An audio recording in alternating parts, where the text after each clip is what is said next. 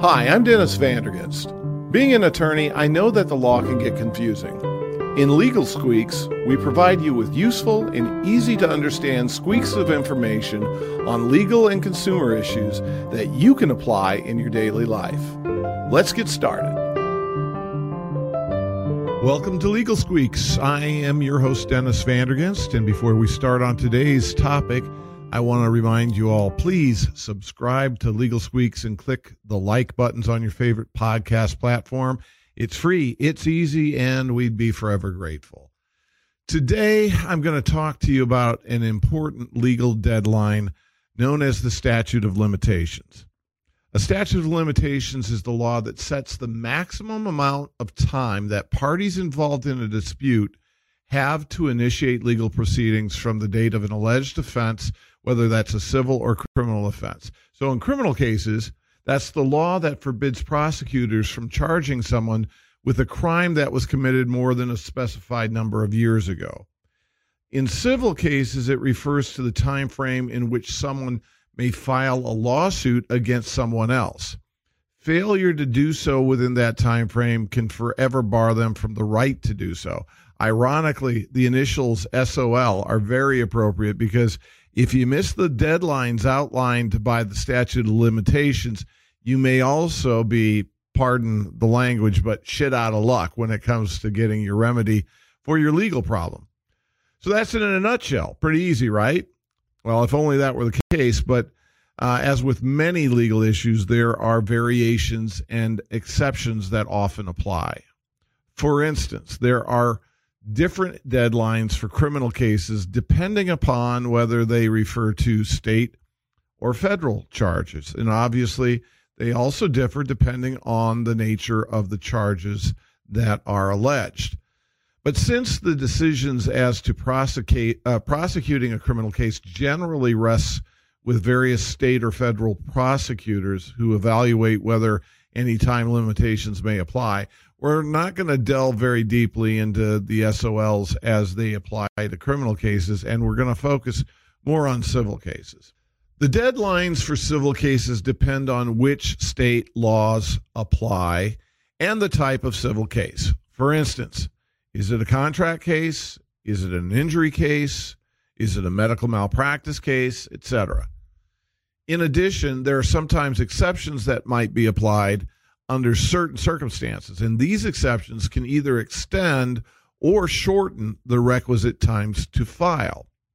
And there are also sometimes additional notice requirements must be met in order to pursue a legal remedy. And what I mean by that is that in some cases, in some states, in addition with complying with the statute of limitations, perhaps you're also required to serve notice of your potential claim to various parties or in other uh, situation, situations, you may uh, need to exhaust other administrative remedies before you're allowed to file a lawsuit.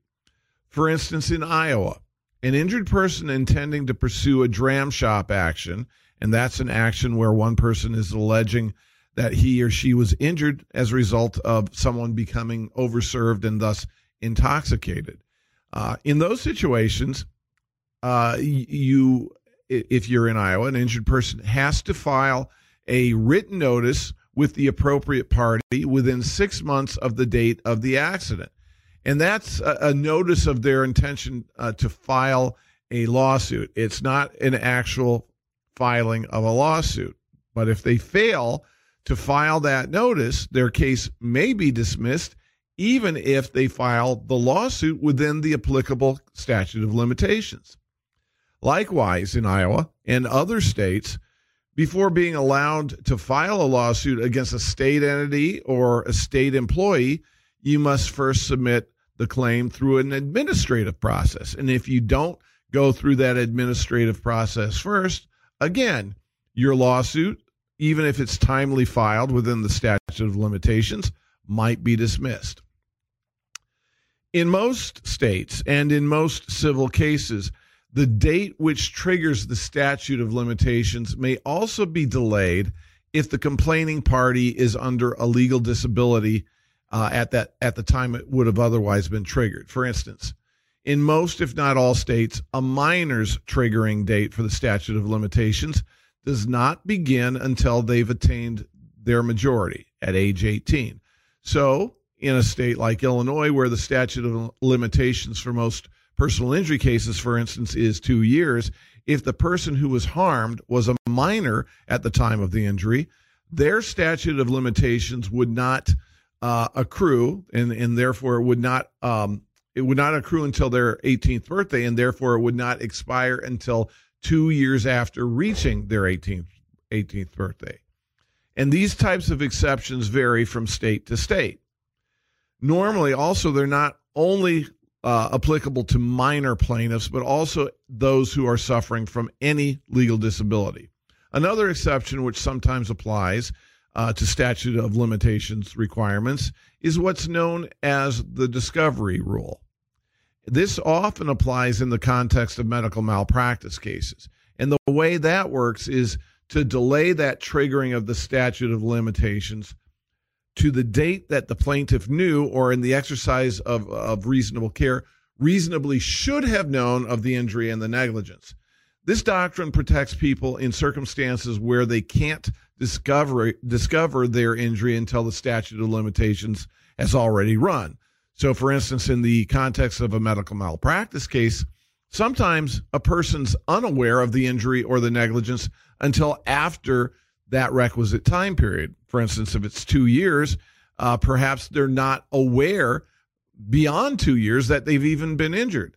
For example, it's not that uncommon for surgical instruments or sponges to be left inside someone during a surgical procedure.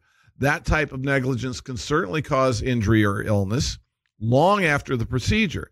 And the plaintiff, the harmed person, may not even feel the effects of that negligence until after the statute of limitations would have already expired. Therefore, it's only reasonable that an exception and extension be applied when there was no reasonable way for the injured party to have known that they had been injured or understood the nature of the injury until after the deadline had passed. Statutes of limitations can also vary depending on the nature of the defendant. For instance, in some states, the statute of limitations is shorter if the defendant is a city or a county. So, for all of these reasons, if you have a potential legal case against someone, it makes sense to reach out to an attorney in order to ensure that you don't miss your opportunity to pursue that case due to missing important notices or filing deadlines. I hope this information was useful. I hope that you'll never have to use it. Um, please check in uh, to Legal Squeaks next week when we'll discuss another important legal or consumer matter which may impact your daily life. If you haven't already done so, please subscribe uh, to Legal Squeaks on your favorite podcast platform. Also, please check out our other podcast, Uncommon Convos. And you can go to legalsqueaks.com to suggest topics for future episodes and to check out the video version of this and other episodes. Until then, uh, when we see you next week, stay safe, and I love you all.